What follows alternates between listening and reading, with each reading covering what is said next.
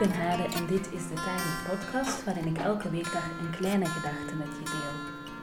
Vandaag is het vrijdag 15 mei en de kleine gedachte gaat over je eigen handleiding zoeken. Deze week had ik een moment dat ik totaal overprikkeld was. Ik was ervan uitgegaan dat dat iets typisch is voor mijzelf. Als mijn man wel eens bij mij op kantoor werkt, dan moet hij altijd met mij lachen. Hij vindt dan dat ik een soort van manie vertoon in hoe ik werk. Dat ik heel erg focus en dan met een koptelefoon tegen de geluiden uit de omgeving een soort van hysterisch op mijn toetsenbord zit te rammen. Als ik andere mensen zie werken, ziet dat er inderdaad altijd wat kalmer en gematigder uit. Kortom, ik ging ervan uit dat dat overprikkelde iets van mij was en een soort van gevolg van die manische kant, uh, een soort van eigenaardigheidje. Maar dinsdag was ik dus weer een keer overprikkeld en dat voelde heel naar. Het voelde als moe zijn en ook alsof iemand de filters allemaal had uitgezet. En zo kwam het dat het geluid van mijn zoon die dronk, dus het geluid van het slikken, even heftig binnenkwam als het geluid van het tikken van de klok of het schrapen van een lepeltje in een bord.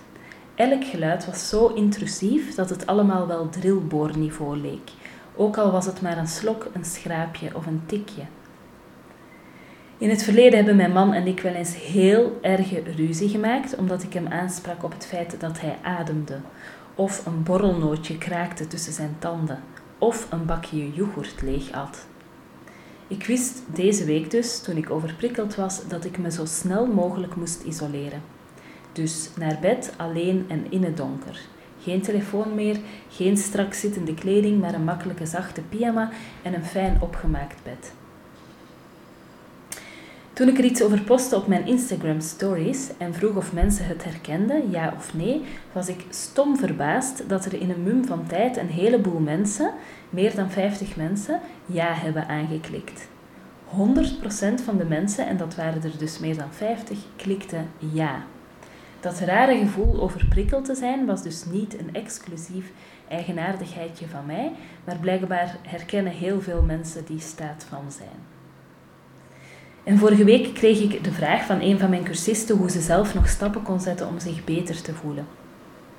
En mijn raad was je eigen handleiding vinden. En in die eigen handleiding moet ik, denk ik, een stukje over onder- en overprikkeling vertellen en de zone daartussen. Dus nu ga ik daar iets over vertellen. En ik denk dat met wat ik nu vertel, dat je daar zelf ook een soort van uh, schemaatje bij kan maken voor jezelf. Als je dat nodig hebt, als je soms ook overprikkeld bent. En dat dat jou kan helpen om dan uh, bepaalde stappen te zetten. Dus het gaat over onder- en overprikkeling. En je kan het je visueel voorstellen. Er is een zone van onderprikkeling en, daar, ja, en een zone van overprikkeling. En daartussen zit een oké-zone. Die zones verschillen bij iedereen van grootte, maar ik denk dat die ook per levensfase of per situatie variëren. Dat je dus lang een vrij grote oké-zone kan hebben, tot je bijvoorbeeld een baby hebt en amper slaapt en dan krimpt die oké-zone en dan komt die over- of onderprikkelingzone komen dan uh, heel erg. Die worden gewoon groter en daardoor uh, krimpt de oké-zone. Uh, bijvoorbeeld andere situaties um, kunnen zijn dat het niet meer krijgen van externe prikkels door de lockdown, dat je daar onderprikkeld van geraakt. Um, ja, en dat daardoor jouw onderprikkelingzone uitbreidt ten koste van je oké-zone. Ik denk zelf dat heel veel oké-zones gekrompen zijn tijdens de coronacrisis. Onder andere door het permanent samen zijn met andere mensen, het combineren van rollen van werknemer, juf, huishoudster en weet ik veel wat nog allemaal. Um, ik denk dat dat allemaal enorm heeft bijgedragen tot het krimpen van de oké-zone van heel veel mensen. En ik zou je aanraden, als je denkt van, god, dat is ook iets dat ik wel wat herken, om even jouw eigen zones te tekenen en hoe groot dat die op dit moment zijn. En om even voor jezelf dan in het bijzonder te kijken naar hoe groot de ruimte is bij jou tussen onder- en overprikkeling. En dus met andere woorden, hoe groot is jouw zone van oké zijn. De volgende stap is in de zone van de onder- en overprikkeling schrijven hoe dit er bij jou uitziet. Wat zijn symptomen dat je in onder- of overprikkeling bent. En ik geef hier enkele voorbeelden van mezelf. Als ik onderprikkeld ben, ga ik eindeloos scrollen en uh, ja, Instagram bekijken. Um, dan ga ik bijvoorbeeld uh, Netflix aanzetten en besluiten dat ik iets wil kijken. En dan ga ik, kan ik niet goed kiezen wat. En dan kijk ik twee minuten naar een serie en dan switch ik naar een andere. Uh, dus blijf ik een beetje doelloos rondkijken. Uh, en ik kan daar dan heel moeilijk uitkomen. Dus wat ik dan ook doe, is bijvoorbeeld tv kijken, maar niet echt opletten naar wat ik kijk, maar dan tegelijkertijd ook op mijn telefoon dingen doen. Um, ja, dat, is, dat zijn tekenen voor mij dat ik onderprikkeld ben. Wat daar nog bij hoort voor mij is me moe voelen op een heel stomme manier. Uh, je kan moe zijn van inspanning en, um, of van een drukke periode gehad te hebben uh, en dan ben je gezond moe. Maar zo het ongezond, hangerig moe zijn, dat hoort bij mij ook bij de symptomen van onderprikkeling. Um, en wat ik ook doe, is jammer genoeg eten uit verveling. Als ik overprikkeld ben, voel ik me opgejaagd en dan ga ik ook eten uit stress. Dus het, uh, bij mij is het altijd wat met eten. Um, ik vergeet dingen, ik word gevoeliger voor geluiden, zoals ik net uh, ook al verteld heb. Mijn filters begeven het en alles komt even hard binnen. Van het geluid van een glas dat wordt neergezet tot een dochter die wat onhandig op mijn schoot kruipt. Um, en dat doet dan letterlijk pijn aan mijn huid. Ik ben snel geïrriteerd en de kans dat ik onverdraagzaam ben en dan ruzie krijg met iemand, en die iemand is dus vaak mijn lief, is dan best groot. Kan jij voor jezelf in kaart brengen wat jouw symptomen zijn van onder- en overprikkeling? Vervolgens is het volgens mij belangrijk om de triggers te leren kennen. Wat triggert jou om overprikkeld of onderprikkeld te geraken? Daarbij is het belangrijk een onderscheid te maken tussen de triggers en de symptomen. Bijvoorbeeld geuren zo sterk waarnemen dat ze je storen, of geluiden die extra binnenkomen, is bij mij eerder een gevolg door het wegvallen van mijn filters dan een oorzaak. Oorzaken voor mij liggen eerder in te weinig slaap, te weinig lichaamsbeweging, dingen met eten, bijvoorbeeld veel suiker eten of frietjes eten of whatever. Uh, me te veel laten meeslepen in verwachtingen of plannen van anderen, uh, te veel stress, uh, maar ook te weinig tijd alleen doorbrengen is voor mij misschien wel de grootste trigger om overprikkeld te geraken. En jij zou in jouw schema ook jouw triggers kunnen opschrijven en vervolgens zou je oplossingen kunnen verzinnen. Enerzijds om te voorkomen dat je overprikkeld geraakt.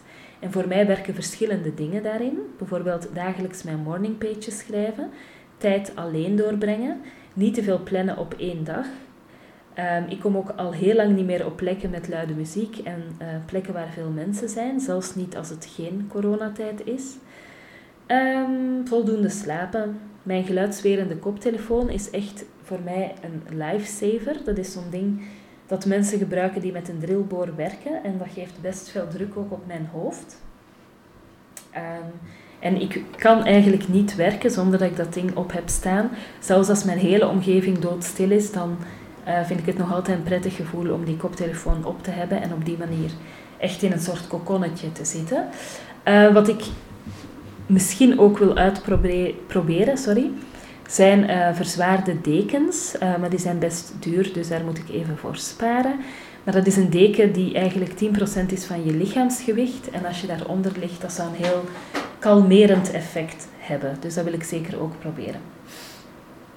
Um, wat ik ook moet doen om te vermijden dat ik uh, overprikkeld of onderprikkeld geraak, is pauzes nemen in plaats van de hele tijd maar door te knallen. Uh, en ik moet ook regelmatig iets eten, ook al vergeet ik dat vaak. En ik moet er ook op letten dat ik drink. want dat zijn dingen die ik wel eens durf vergeten en dat ik mij dan op een bepaald moment ook gewoon heel naar ga voelen. Goed. Um, je zou ook in jouw schema dat je misschien nu gemaakt hebt, uh, als je meedoet met deze oefening, zeg maar, je zou daarin ook kunnen opschrijven wat je gaat doen als je over- of onderprikkeld bent. Want in die staat ben je vaak niet meer in staat om een gezonde beslissing te nemen voor jezelf. Of om überhaupt uh, na te denken of een beslissing te nemen. Fietsen helpt mij, hoewel ik moet oppassen met fysieke vermoeidheid als ik overprikkeld ben. Um, ik merk dat uh, als ik dan 20 kilometer ga fietsen, dat ik dan wel lekker uitgewaaid ben, maar dat die vermoeidheid in, die dan in mijn lichaam zit, dat die weer een risicofactor vormt en dat ik dan ook een soort van extreme honger ontwikkel enzovoort. Dus moet ik erg, zelf erg mee opletten. Ehm, wandelen helpt wel altijd en dat gaat gewoon goed. Uh, mijn geluidswerende koptelefoon is dus een soort van onmisbaar uh, item.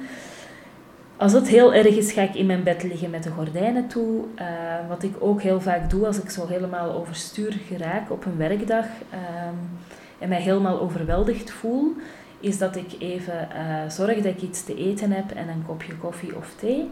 En dat ik dan even een lijstje ga maken met alles wat ik nog moet doen of alles wat in mijn hoofd zit. Uh, en dat lijstje maken, dat geeft mij dan een soort van rust. Voor mij persoonlijk hebben mijn morning pages enorm geholpen om mijn eigen handleiding te kunnen maken. En door dagelijks intuïtief te schrijven ging ik ook patronen zien en lijntjes leggen en triggers herkennen en oplossingen ontdekken. En ook zo zien in welke periodes ben ik meer overprikkeld en uh, wat is dan typisch voor die periode. En in welke periode minder uh, en hoe komt dat dan uh, en wat helpt dan. Ehm, dus eigenlijk ben ik denk ik door mijn morning pages zelf veel op het spoor gekomen.